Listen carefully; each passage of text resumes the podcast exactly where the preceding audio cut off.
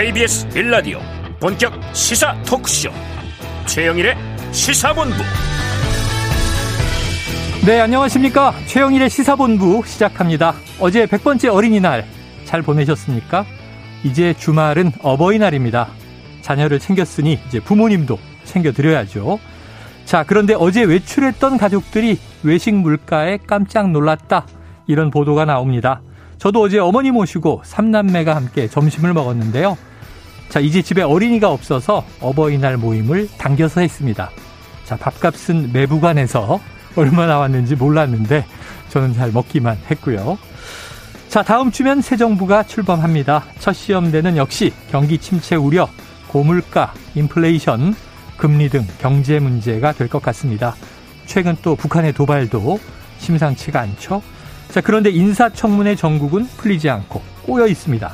지방순회를 마친 윤 당선인 한덕수 총리 후보자와 통화를 했다고 하는데 새 정부의 총리는 한덕수뿐이다, 이런 기사가 나옵니다. 자, 다음 주 월요일 취임식 전날이면요, 한동훈 후보자 청문 대전이 예고돼 있습니다. 어제 발표된 대통령 비서진의 검사 출신이 포진된 사안 등 법무부 장관 후보 청문회 판이 커집니다. 여기에 또 해서 안철수 위원장 오늘 분당갑 보궐선거 출마 발표한다고 하는데요. 그 전에 이재명 민주당 고문은 개항을 해 공천이 됐습니다. 자, 경제 살릴 수 있을까요? 누가 살릴까요? 최영일의 시사본부 출발합니다.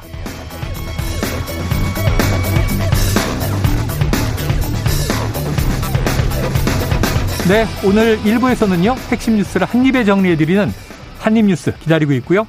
이 부 십 분 인터뷰, 이 엔데믹 상황과 새로운 변이 바이러스에 대한 궁금증, 이재갑 한림대 강남성심병원 감염내과 교수와 이야기를 나눠보겠습니다.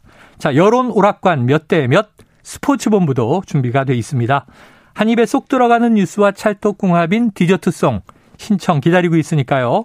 오늘 뉴스에 어울리는 노래가 있으면 문자 샵 구칠삼공으로 자유롭게 보내주시기 바랍니다. 오늘의 디저트송 선정되신 분께는 커피 쿠폰 보내드리고 있고요. 짧은 문자 오십 원, 긴 문자 백 원입니다.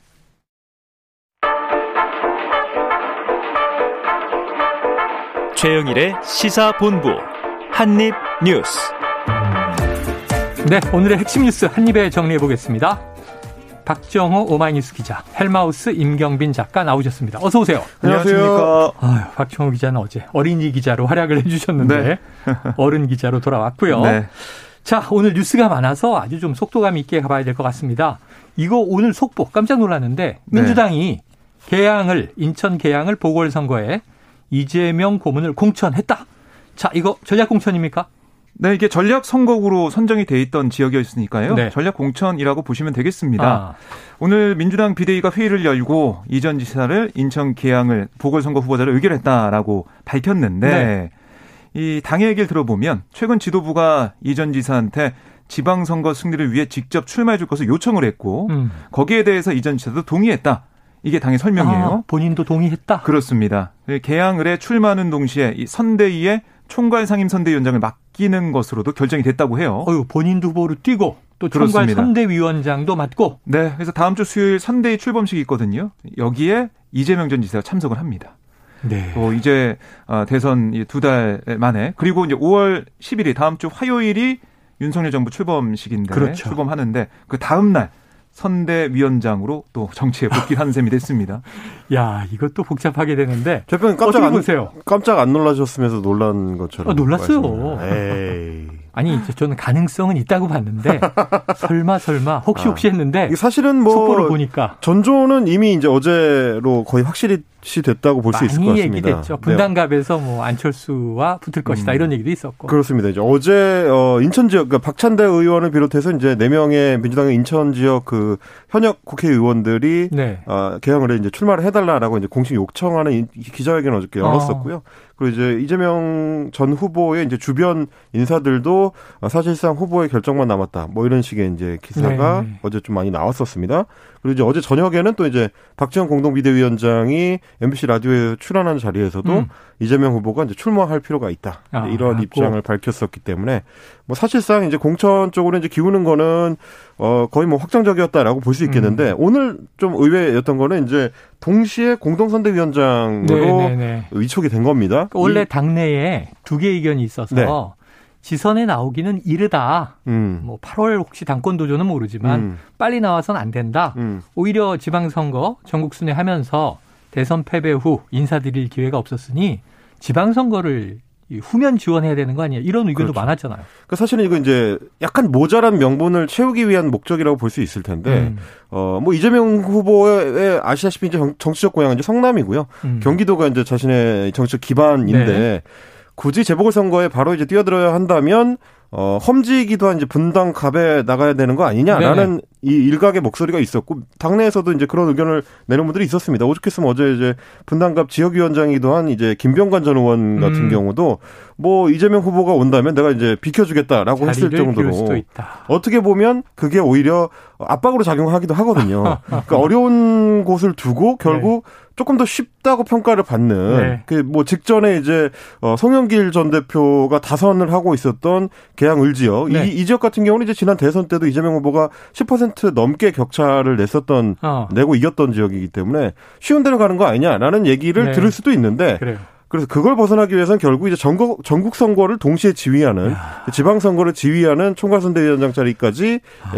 에, 좀 이렇게 맡기게 된 것 아닌가. 그렇게 쉽지 좀 보입니다. 않아요. 바로 지난 대선에서 네. 윤석열 당선인의 맞수였던 이재명 고문이 이제 윤석열 대통령 취임식 거의 짚고 열리는 지방선거에서 다시 이제 총괄선대위원장이다. 본인도 국회의원 재보궐에 나간다. 네. 자, 그런데 분당갑 네. 민주당 공천했죠? 네, 분당갑은 김병관 전 의원이 아. 공천이 됐고요. 창원 의창에는 김지수 현 지역위원장이 공천이 음, 됐습니다. 네네. 공천이 마무리가 된 상황이고 결국에는 이제 분당이 아니라 인천이란 계양이라는 점에서 결국 이재명 전 지사가 전국을 돌면서 음. 거의 뭐 대선 느낌이 나게 네네. 그렇게 좀 휘젓고 다니지 않을까. 아, 그래서 바람을 일으켜야 한다. 힘드니까요 지금 민주당 네. 상황이 힘들기 때문에 지지율도 그렇고요. 인천 보궐에서 가정해서 만약 승리한다고 해도 네. 인천 시장 뺏기면 또 비난받을 그렇죠. 수 있잖아요. 어, 어. 그렇죠. 모양이 좀 네. 나쁘죠. 그렇게 네. 되면. 그래서 아마 이재명 전 지사도 열심히 선거 지휘를 할 것 같고. 음. 그리고 이제 분당이라는 곳이 험지기도 하고 네. 어감이 또 안 좋아요. 분당. 왜? 당이 왜 분당될 것 같은 느낌도 아. 좀 들고 해서 왜 그래서 분당이 안 가는 거 아닌가? 분당, 분당구에 사시는 분들도 있는데 네. 그래서 분당보다는 계양으로 간 거 아닌가 생각도 들고 살기 좋다 그러고 집값도 비싼데 음, 음. 그래서 여러 가지 사항을 좀 따졌겠지만은 그런 부분 그리고 이제 윤석열 당선 지지율이 음. 계속 안 좋아요. 뭐 네. 사십 퍼센트 초반대까지 이번에 조사 결과 발표도 네. 나왔는데 그걸 볼 때 아, 해볼만하다. 네. 그리고 이재명 카드로 해볼만하다. 그런 생각했던 것 같아요. 음. 그러니까 대선 때 윤석열 당선인을 찍었지만 투표를 음. 했지만 찍고 나니까 어, 지금 인수위하는 모습이나 당선인 측 인선 과정을 보면 어, 좀 이상하다. 네. 특히 뭐 청와대 이전, 용산 이전 문제 이런 걸 볼 때 좀 뭔가 어, 잘못 판단했나 생각하는 분들이 있을 것 같아요. 음. 그런 표심을 좀 노린. 민주당의 뭐 전략 카드가 될 수도 네. 있을 거로 보입니다. 자, 지금 이 듣고 계시다 깜짝 놀라신 분당 청취자분들께는 제가 대신 사과를 드리겠습니다. 자, 그런데 원래는 김병관 지금 이 후보가 공천되기 전에 어제 오늘 뉴스에 쫙 깔렸던 건 오늘 인수위가 해단식을 한다. 그렇죠. 그 해단식을 딱 해서 인수위원장직을 막 내려놓은 안철수 인수위원장이 분당갑 출마 선언할 거다라고 하는데 합니까? 오늘 오후 다섯 시에 이제 인수위 해단식이 있는데, 네. 이 해단식에서 그동안에 이제 활동 소회를 밝히고 나서, 어, 잠시 후에 아마 이제 관련된 입장을 밝힐 걸로 예상이 되는데요. 네. 지금 봐서는 뭐 분당갑 출마 선언 쪽으로 이제 상당히 좀 기울어져 아, 있는 네네. 것 같습니다.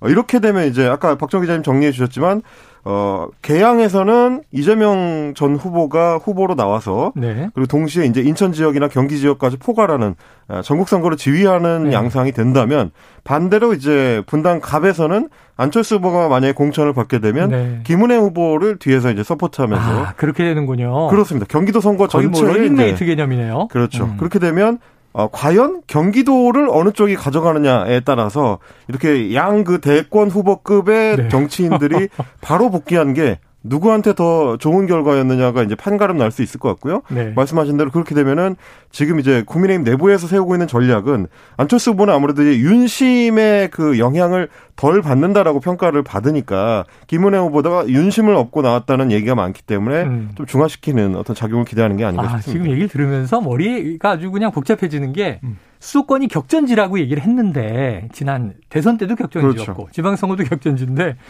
대선 주자, 당선자 외에 대선 주자들이 네. 이번에 다 뛰어들어요. 김동연 후보 지금 경기지사, 네. 김은혜 후보와 맞섰고 음. 또 이 그 비연 비어진 분당 갑에는 안철수 네. 이제 후보가 또 뛰어든다고 그렇죠. 하면 인천 계양은 이재명 후보. 그렇죠. 음. 네. 그래서 지금 생각해 보니까 그리고 김은혜 후보도 사실은 네. 이제 대선 후보였던 유승민 후보를 꺾고 올라온. 아, 그렇지. 그 송영길 후보가 좀 외로워 보이네요. 서울에서의 싸움이 가운데인데.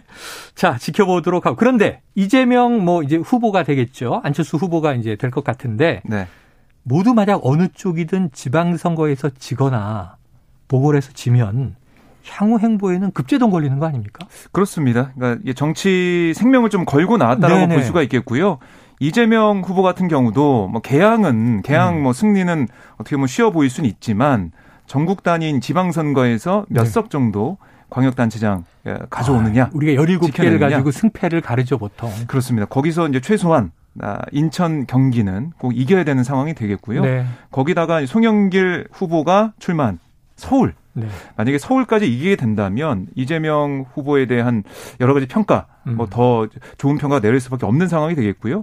안철수 후보 같은 경우는 분당을 포함해서 경기도까지만 이기게 된다면 네네. 글쎄요, 당내 이제 원내 입성하게 될 텐데 이준석 대표가 아직 있지만은 그래도 이제 차기를 준비할 수 있는 당내 입지나 아니면 뭐 전체적인 국민의 여론이나 이런 것들을 많이 얻을 수 있는 상황이 되겠습니다. 그래요. 이제 만약에 승리하는 쪽은 승부사로 급부상할 수 있고 음. 패배하게 되면 이거 봐라. 너무 일찍 나와서 이게 패착수를 두지 않았느냐. 음, 음. 그것도 비판을 받겠죠. 자, 정치 생명, 정치 운명을 걸었다. 와 닿습니다. 자, 그런데 지금 이제 또 다음 주 다가오고 있는 취임식. 이번 주를 우리가 인사청문회 슈퍼위크라고 부르고 있잖아요. 그런데 이제 반환점은 돌았어요. 문제는 총리 후보자에 대한 인준 여부가 불투명합니다. 네. 지금 다른 장관 후보자들의 거취와도 좀 이게 연계돼 있다 이런 음. 얘기들이 나오는데 어, 어제 지방순회 마친 윤석열 당선인이 한덕수 총리 후보자와 통화를 해서 새 정부의 총리는 당신뿐이요. 네. 자, 이거, 이런 보도 사실입니까? 네, 그런 취지로 얘기를 했다고 지금 전해지고 있고요. 네. 결국 그 말은 뭐냐면 아, 계속 그 자리를 지켜야 된다. 음. 아, 인준 여부와 상관없이 뭐 자진 사퇴하거나 이런 일은 없어야 된다. 이걸 음. 거듭 확인시켜 준 거예요. 네. 그래서 한덕수 후보자한테 힘을 실어줬고 어. 또 이 국민의힘 내부나 아니 당선인 측 쪽에서 나오는 얘기는 뭐냐면 아니 이거는 명분이 없는 거다 민주당이. 어. 아니, 김대중 노무현 정부에서 신임을 받은 네. 한덕수 후보자를 이렇게 인준 안 해주고 있다? 음. 이거는 역풍 맞을 수밖에 없다.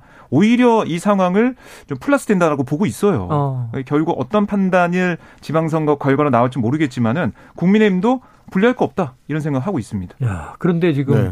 정호영 복지부 장관 후보자도 이제 중요한 대목이죠. 임명 가능하느냐? 어, 한덕수 총리 후보자한테 이제 윤석열 당선자가 전화를 했다는 것과 동시에 나온 네. 이제 아침에 나온 이제 기사 중에 하나가 예. 어, 정호영 후보자 관련해서 소위 이제 윤핵관이라는 인사가 이제 국민 국민일보하고 이제 인터뷰를 하면서 네. 어, 한덕수 총리 인준을 제대로 안 하고 계속 발목 잡기를 하면. 음.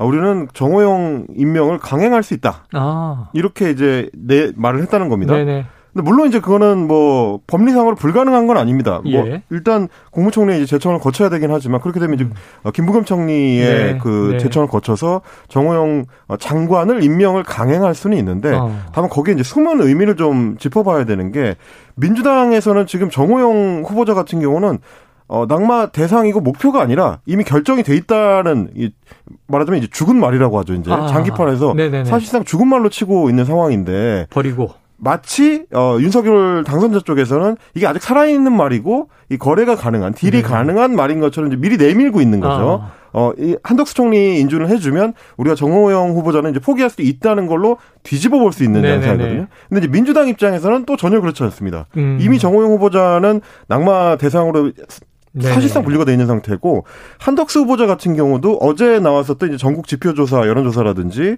뭐 오늘 나온 이제 갤럽조사라든지 이런 어떤 전체적인 네. 양상을 봤을 때, 그 국민 여론이 한덕수 후보자 쪽에 그렇게 지금 유리하게 돌아가지는 않고 있거든요. 음. 그러다 보니까 민주당 입장에서는 지렛대가 좀 더 단단해졌다고 이제 판단을 하는 겁니다. 네네. 여차하면 실제로 낙마시킬 수 있다는 신호를 보낼 수 있는 상황이기 네네. 때문에 한동훈 후보자를 비롯해서 이제 다른 장관 후보자들과 연동시킬 음. 가능성이 좀 너무 높다. 자, 그러니까 우리가 뭐 정리해 보면은 이게 이, 이틀 동안의 총리 후보자 청문회는 끝났지만 한 방은 없었다. 이 말도 맞는 것 같고, 음. 근데 뭐 자료가 미비해서 결국 말로 다 이렇게 설명한 네. 거 아니냐.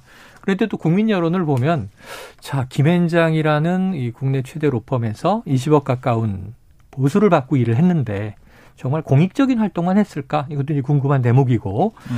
아직 이제 여기에 대한 평가가 내려지지 않은 것 같습니다.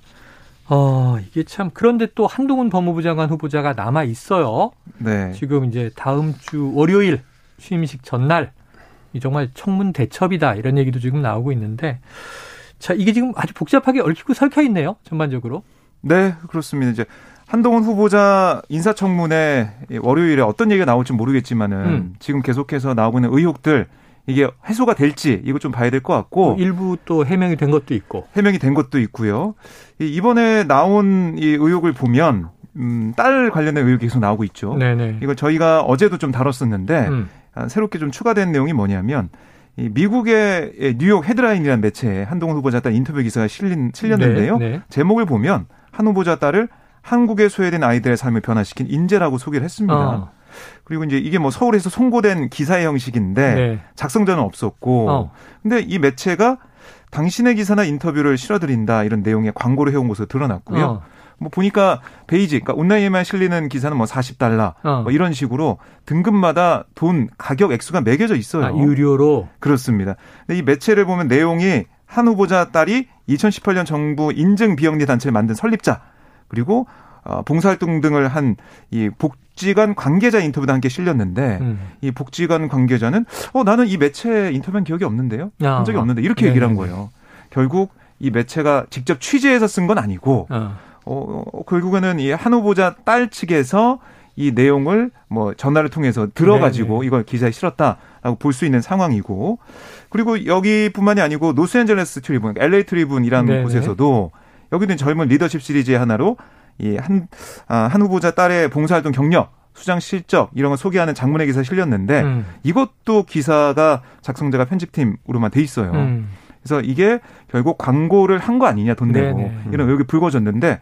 여기에 대해서 한동훈 후보자도 사실상 인정을 했습니다. 어. 그러니까 이 해당 매체는 정계 언론이 아니라 지역 인터넷 블로그다. 어. 딸이 봉사활동을 홍보하기 위해서 건당 사만 원 정도를 지불하고 인터뷰 형식의 글을 실은 거다. 음. 이렇게 해명을 했습니다. 아, 그런데 이 글 내용 다 사실이다. 음. 또 이런 글을 입시에 사용한 바도 없다라고 강조를 했어요. 네네. 근데 뭐 이렇게 해명을 했지만 결과적으로는 어, 돈을 내고 기사 형식의 글을 쓰는 사실은 인정을 한 셈이 됐습니다. 어.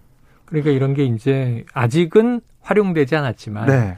향후에 있을 예정인 이제 입시에 쓰기 위한 음. 스펙이냐 아니냐 뭐 이런 논란이 또 이어지고 있는 거죠. 이게 왜 그러냐면 이제 엘에이 트리뷴이나 뉴욕 헤드라인즈라는 매체가 어, 실제로 작동하고 이제 독자들이 많이 찾는 매체라면 네. 거기에 이제 광고를 해서 어, 자원봉사에 이제 지원하고 싶은 사람들을 뭐 더 많이 좀 모아드리고 싶다라는 네. 얘기가 의미가 있을 수가 있겠지만 사실 이 매체는 홍보용으로 뭐 이렇게 표현하기는 좀 그렇습니다. 소위 말하는 캡처용으로 음. 어딘가에 어, 뭐 이력서 같은 걸 제출할 때 음. 캡처해서 내기 좋도록 첨부 자료를 뭐. 기사성의 음. 모양을 만들어주는 일종의 네. 가짜 매체거든요. 음. 거기에 이제 돈을 내고 홍보했다는 게 여기서 주목해야 되는 거는 실제로 그 매체가 뭐 어느 정도 영향력이 있느냐도 물론 중요하겠지만 음. 그보다는 애초에 여기에 돈을 내고 그런 홍보성의 인터뷰를 했었던 기사를 올렸던 이유가 무엇이냐. 네. 지금 말씀하신 것처럼 그게 혹시 나중에 입시에 활용되려고 하는 목적을 가지고 있었다면 이것도 일종의 그 소위 말하는 상류층의 어, 뭐, 뭐랄까요. 편법성의, 불법은 네. 아니지만 편법성의 이제 스펙 만들기에 해당할 수가 있기 때문에 음. 부모가 또 여기서 어느 정도의 지원을 했느냐가 네. 또 중요해질 수가 있는 거죠.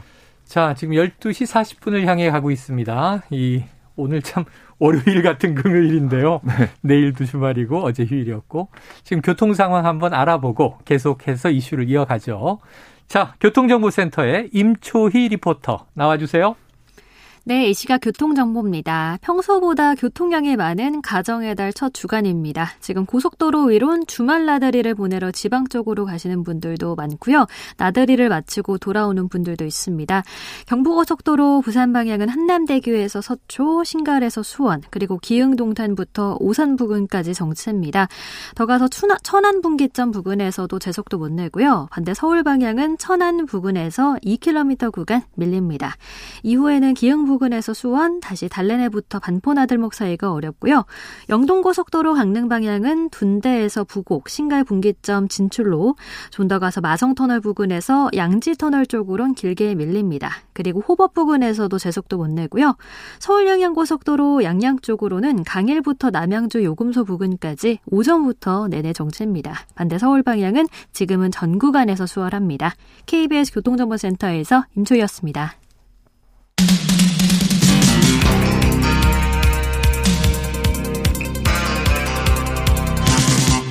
최영일의 시사본부. 네, 한동훈 후보자는 이 처음에는 이른바 이제 최근 통과된 검수완박 관련한 이제 법적 논쟁이 청문회에서 뜨거울 줄 알았는데, 최근에 갑자기 이제 이 딸 스펙과 관련된 아빠 찬스, 부모 찬스 얘기가 쏟아지고 있습니다. 그런데 지금 보니까 이런 건 뭐예요? 한동훈 장녀 미 대입 전문 컨설턴트에게 유료로 첨삭지도 받았다. 이건 무슨 내용입니까? 그러니까 이게 이제 한동훈 후보자 딸이 이 국제학교 구 학년, 그러니까 한국 기준 중학교 삼 학년 때부터 음. 일 년간 미국 대학 입시 전문 컨설턴트가 운영하는 A단체 회원으로 활동하면서 영문 소논문에 대한 유료 첨삭 지도를 받은 것으로 확인이 됐다. 네네. 경향신문이 보도를 했는데요. 이게, 이게 이 단체는 일 년에 뭐 두 번, 그러니까 여름, 뭐 겨우로 정기적으로 영문 저널 이걸 발간하고 있어요. 음. 그래서 이 소책자로 발간돼서 소논문이 계속해서 이제 알릴 수, 알려질 수 있도록 이렇게 한다는 거죠. 그리고 네. 인문학적 교양을 증진하기 위한 리더십 캠프 개최한다. 이렇게 돼 있고, 그리고 해시태그로 미국 유학, 미국 대입 준비, 미국 대입에 유익한 활동, 뭐 이런 게 달려 있어요. 네네. 홍보 자료를 보면. 그러니까 미국 명문대 진학을 목표로 한 활동으로 보이는 상황이죠. 그런데 음. 이제 한동훈 후보자는 사실 그동안 어떤 얘기를 했었냐면, 이 소위 유학료 컨설팅 업체에게서 컨설팅을 받은 사실이 없다라고 네네. 얘기를 해왔거든요. 네. 그런데 이렇게 이 단체에 가입해서 활동하면서 유료로 첨삭 지도 받은 것은 어떻게 할 것이냐. 음. 이게 해명과 좀 다른 얘기 아니냐. 이런 지적이 나오고 있는 상황이고요. 네네. 여기에 대해서 한 후보자 측은 이 단체에서 입시 컨설팅을 받은 바 없다. 이렇게 음. 다시 또 네네. 계속해서 주장을 이어갔고, 월 십만 원 정도, 십여만 원 정도 비용을 내고 에세이 수준의 영장문 첨삭 지도를 받은 사실이 있다. 음. 이렇게만 설명을 했습니다. 소액으로 단건 이제 이렇게 지도를 받은 적은 있지만 컨설턴트에게 이렇게 체계적인 지도를 받은 적은 없다. 뭐 그런 취지인 것 같네요. 그러니까 뭐 입시 컨설팅, 그러니까 대학을 염두에 두고 네네. 미국 대학 진학에 염두에 두고 어떤 플랜에 따라서 어떤 프로세스에 따라서 네네. 이렇게 한 게 아니다. 이 에세이 네. 영장문 쓰기 위해서 네네네. 이렇게 이제 돈 내고 음. 지도 받은 거다 이렇게. 그래서 그 동안의 네. 맥락에 이제 이 해외 학술지의 논문을 음. 단기간에 뭐 여섯 편 음. 실었다. 음. 근데 그걸 해명한 게 이제 몇 년 동안 써왔던 그리고.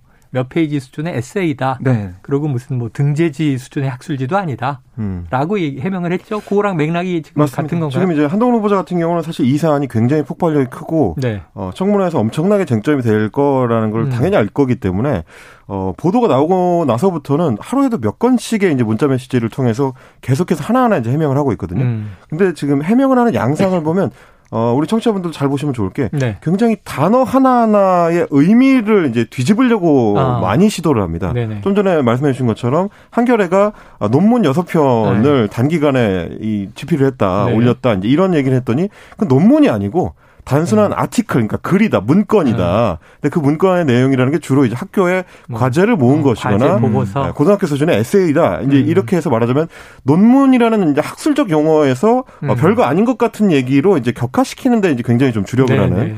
물론 이것도 이제 내용을 따져보면 사실관계가 좀 다르긴 합니다. 음. 왜냐하면 이제 아이이이이라고 해가지고 학술 연구 데이터베이스에 올린 글들이 포함이 돼 있고 아. 어, 국제 어, 뭐 저널이라고 알려진 학술 저널이라고 알려진 곳들의 논문 형식을 갖춰서 올린 글들이기 때문에 네.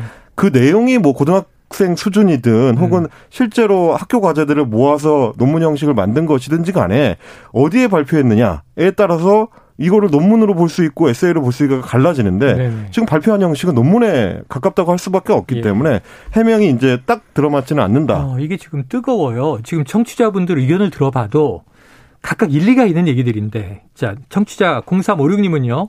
조국 전 장관과 그 가족 검증했듯이 조사, 수사, 압수수색 하십시오. 윤석열 당선인이 주장해온 공정과 정의를 실현합시다. 이렇게 이제 강한 공세의 입장이 있는가 하면 공공육공 님은 아니 스펙 쌓기하면 안 되나요? 아직 도둑질 안 했는데 너는 도둑질 할 거야라며 잡아놓을 수는 없지 않느냐 이런 입장이거든요. 그렇습니다. 그러니까 지금 예를 들면 이제 해외 유학을 목표로 해서 음. 중고등학교 때 대입 컨설팅을 받았다. 음, 네. 근데 이게 불법은 아닌 거죠. 그러니까 이게 예. 학원이죠, 사실은, 학원. 사실은 이제 한동훈 뭐. 후보자도 계속 강조하고 어. 싶어하는 것이 불법은 아니지 않느냐와 네. 아직 대학 입시에 지원한 건 아니다. 음. 이제 그러니까 이 이제 얘기예요. 조국 전 장관 이 자녀들은 그렇죠. 이제 대학을 들어갔고 음. 의전원까지 갔으니까 음. 이때는 이제 업무 행사 방해가 됐어요. 네. 그렇죠. 서류를 이제 사용했다는 음. 취지로. 근데 이제 아직은 고등학생이에요. 그렇죠. 음. 어 근데 이제. 그건 사실 뭐 민주당이나 혹은 뭐 일부 이제 지지층 쪽에서 이 조국 전 장관하고 붙여서 비교하려고 음. 하는 시도가 많긴 하지만 네네. 그건 직접적으로 한동훈 후보자라는 법무장관 후보자를 검증하는 데 있어서 중요한 문제는 아니거든요. 이준석 당대표도 아마 그런 반론을 펴는 것 같습니다. 음. 그게 오히려 이제 국민의힘 쪽에서는 더 유리한 전선이라고 오히려 판단하는 음. 것 같고 다만 저희가 이제 뭐 저널리스트로서 혹은 음. 이제 평론을 하는 입장에서 봤을 때는 법무장관 후보자라는 공익적 위치에서 봤을 때 지금 행태가, 음. 혹, 그러니까, 소위 말하는 약탈적 저널이라고 하죠. 돈만 네, 주면, 네, 네. 어, 학술계를 오염시키면서 그냥 네. 논문 형식을 갖춰서 저널에 실어주는, 어. 여기에 돈을 내고, 실은 정황이 있다면, 네, 네. 이거는 부모가 개입하지 않았을 가능성보다는, 어, 혹은 컨설턴트가 개입하지 않았을 가능성. 그건 어려울 거지 않습니까? 해외 사이트에 뭐 저널 올리고, 전자책도 발간하고, 그렇죠. 영문으로, 네. 그 다음에 인터뷰 기사도 엘에이 뉴욕에 내고, 음.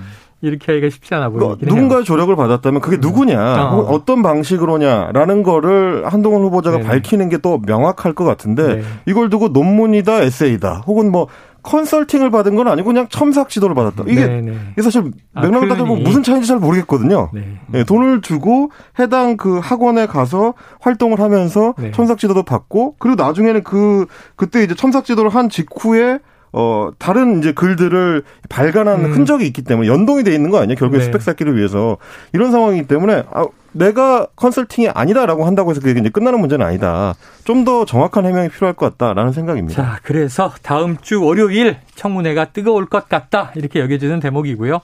자, 조국 전 장관 이제 사태는 많이 진행이 돼서 지금 어느 정도는 또 법적 판단이 내려졌고 사모펀드는 오히려 조금 가라앉았는데 일부 유죄가 있습니다만. 입시 관련 비리가 다 유죄가 나면서 네. 이제 이게 입시 쪽으로 일이 커져 있단 말이에요. 단순 비교는 어렵다. 그런데 이렇게 국민 정서가 청문회에 음. 중요하다고 생각을 하면 우리가 그때 드라마 스카이캐슬을 떠올려서 네. 이 컨설턴트 하면은 김소영 씨가 떠오른단 말이에요. 그래서 그때도 제목이 조국 캐슬 아니냐 이런 비판들이 음. 많았거든요. 네. 과연 이 부모 찬스는 어디까지였나. 많은 국민들이 이게 정말 컨설팅이라면 고가였나 아니면 한 후보자 얘기처럼 뭐 한 십만 원 내고 단건으로 첨삭 지도를 받았다는 건가 음. 이런 게 궁금할 것 같은데 다 입증이 될지는 어, 그래서 모르겠습니다. 뭐 일각에서는 그런 얘기도 있어요. 지금 교육부 장관 자리가 비어 있는데 네네. 한동훈 후보자가 교육부 장관 후보자로 가라. 아 그래요? 그래서 자신의 자녀 교육시킨 것처럼 노하우를 천재 소녀도 만들고 아, 교육을 좀 잘 시켜서 우리나라 학생들이 공부 잘하게 해라. 이런 얘기까지 나오고 있습니다. 아니 지금 이 부모들이 사교육에 얼마나 돈을 많이 쓰고 있는데 사교육을 조장하는 발언을 해요. 네. 아 근데 사실 저는 이제 한동훈 후보자의 그 저 청문 준비단에서 문자 돌리는 건 저도 계속 같이 보고 있는데 네. 어 이렇게 이제 문자 돌리는 내용을 보면 한국 기자들을 너무 무시하는 게 아닌가 싶은 생각이 들 아, 때가 있더라고요. 네네네. 이를테면 오픈 액세스 저널에 네. 아무나 올릴 수 있기 때문에 거기에 올렸을 뿐이지 그게 논문은 아니다라고 음, 해명했거든요.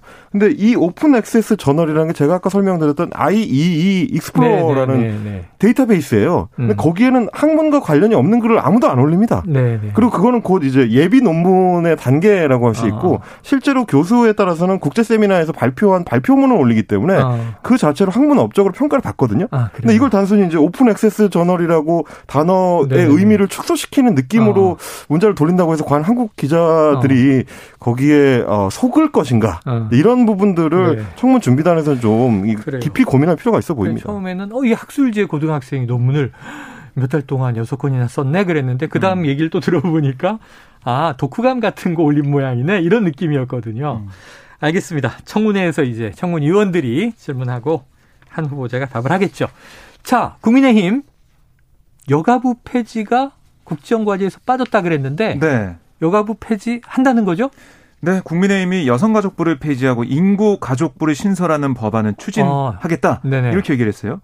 그러니까 이게 참 눈여겨 봐지는 게 공약 파기 아니냐, 공약 후퇴 아니냐 이런 논란이 있었잖아요. 인수위가 열 개 국정과제 발표한 다음에 그랬더니 여기에 대한 민심의 뭐 이상 징후 이걸 좀 캐치한 것 같아요. 국민의힘에서 음. 그래서 아니다. 우리 이렇게 인구가족부 신설하는 법안 낼 거다, 아. 추진할 거다 이게 네. 바로 나오고 있고.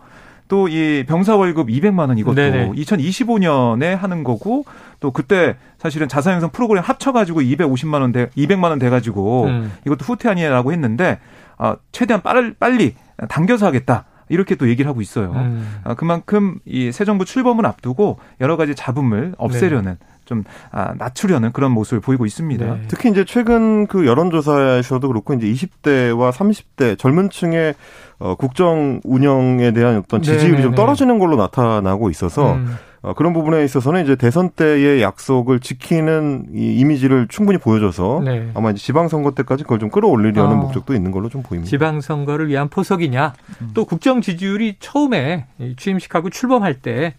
높은 게 좋죠. 힘을 좀 받아야죠. 네네. 네. 그 탄력을 좀 만들기 위한 것일 수도 있고. 어쨌든 최선을 다해서 공약은 지키겠다. 음. 이 후퇴했다라는 이제 비판들에 대해서 이렇게 답을 하고 있습니다. 자, 문재인 대통령. 이제 월요일이면 여섯 시 퇴근으로 임기를 마치는데 이 김오수 검찰총장의 사표를 수리했네요. 네, 그렇습니다. 오늘 박경미 대변인 말 들어보면 이 문재인 대통령이 한 차례 사표를 반려했지만 네. 김 총장이 스스로 책임지겠다 이런 뜻에서 재차 사의를 밝혀왔고 이제는 더 이상 미루기 어려운 상황이 됐다. 사의를 수용했다. 이렇게 설명을 했습니다. 네. 네, 뭐 다만 이 다른 이제 고검장들 포함한 고검장급 인사들의 사표는 다 반려하기로 했습니다. 음. 그래서 이 공백이 우려된다. 이건 좀 메워주고 지켜달라. 이런 문 대통령의 발언도 있었습니다. 네, 그 외에 뭐 이제 후반기 법사위원장을 국민의힘으로 넘기기로 지난해 칠월에 약속을 했는데 민주당은 이걸 원점 재검토하겠다. 국민의힘은 이거 파기냐 하고 이제 또 반격하는 그런 싸움이 벌어지고 있네요. 네. 자, 이 두 분 오늘 한입뉴스 여기서 정리하고요. 다음 주 월요일에. 단단한 각오로 네. 다시 돌아와 주시기 바랍니다. 다음 주가 정치권 긴장 강도가 아주 높습니다. 네. 한입뉴스 박정호 기자, 임경빈 작가 수고하셨습니다. 고맙습니다. 고맙습니다. 자, 청취자 구오사공님의 디저트송입니다. 가정의 달입니다. 심각한 얘기 많이 했지만 오월은 가정의 달이죠. 자, 밝은 미래 행복한 매일이 됐으면 하는 마음에서 유리상자의 아름다운 세상 신청합니다. 자, 노래로 마음을 정화하시고 이 부로 돌아옵니다.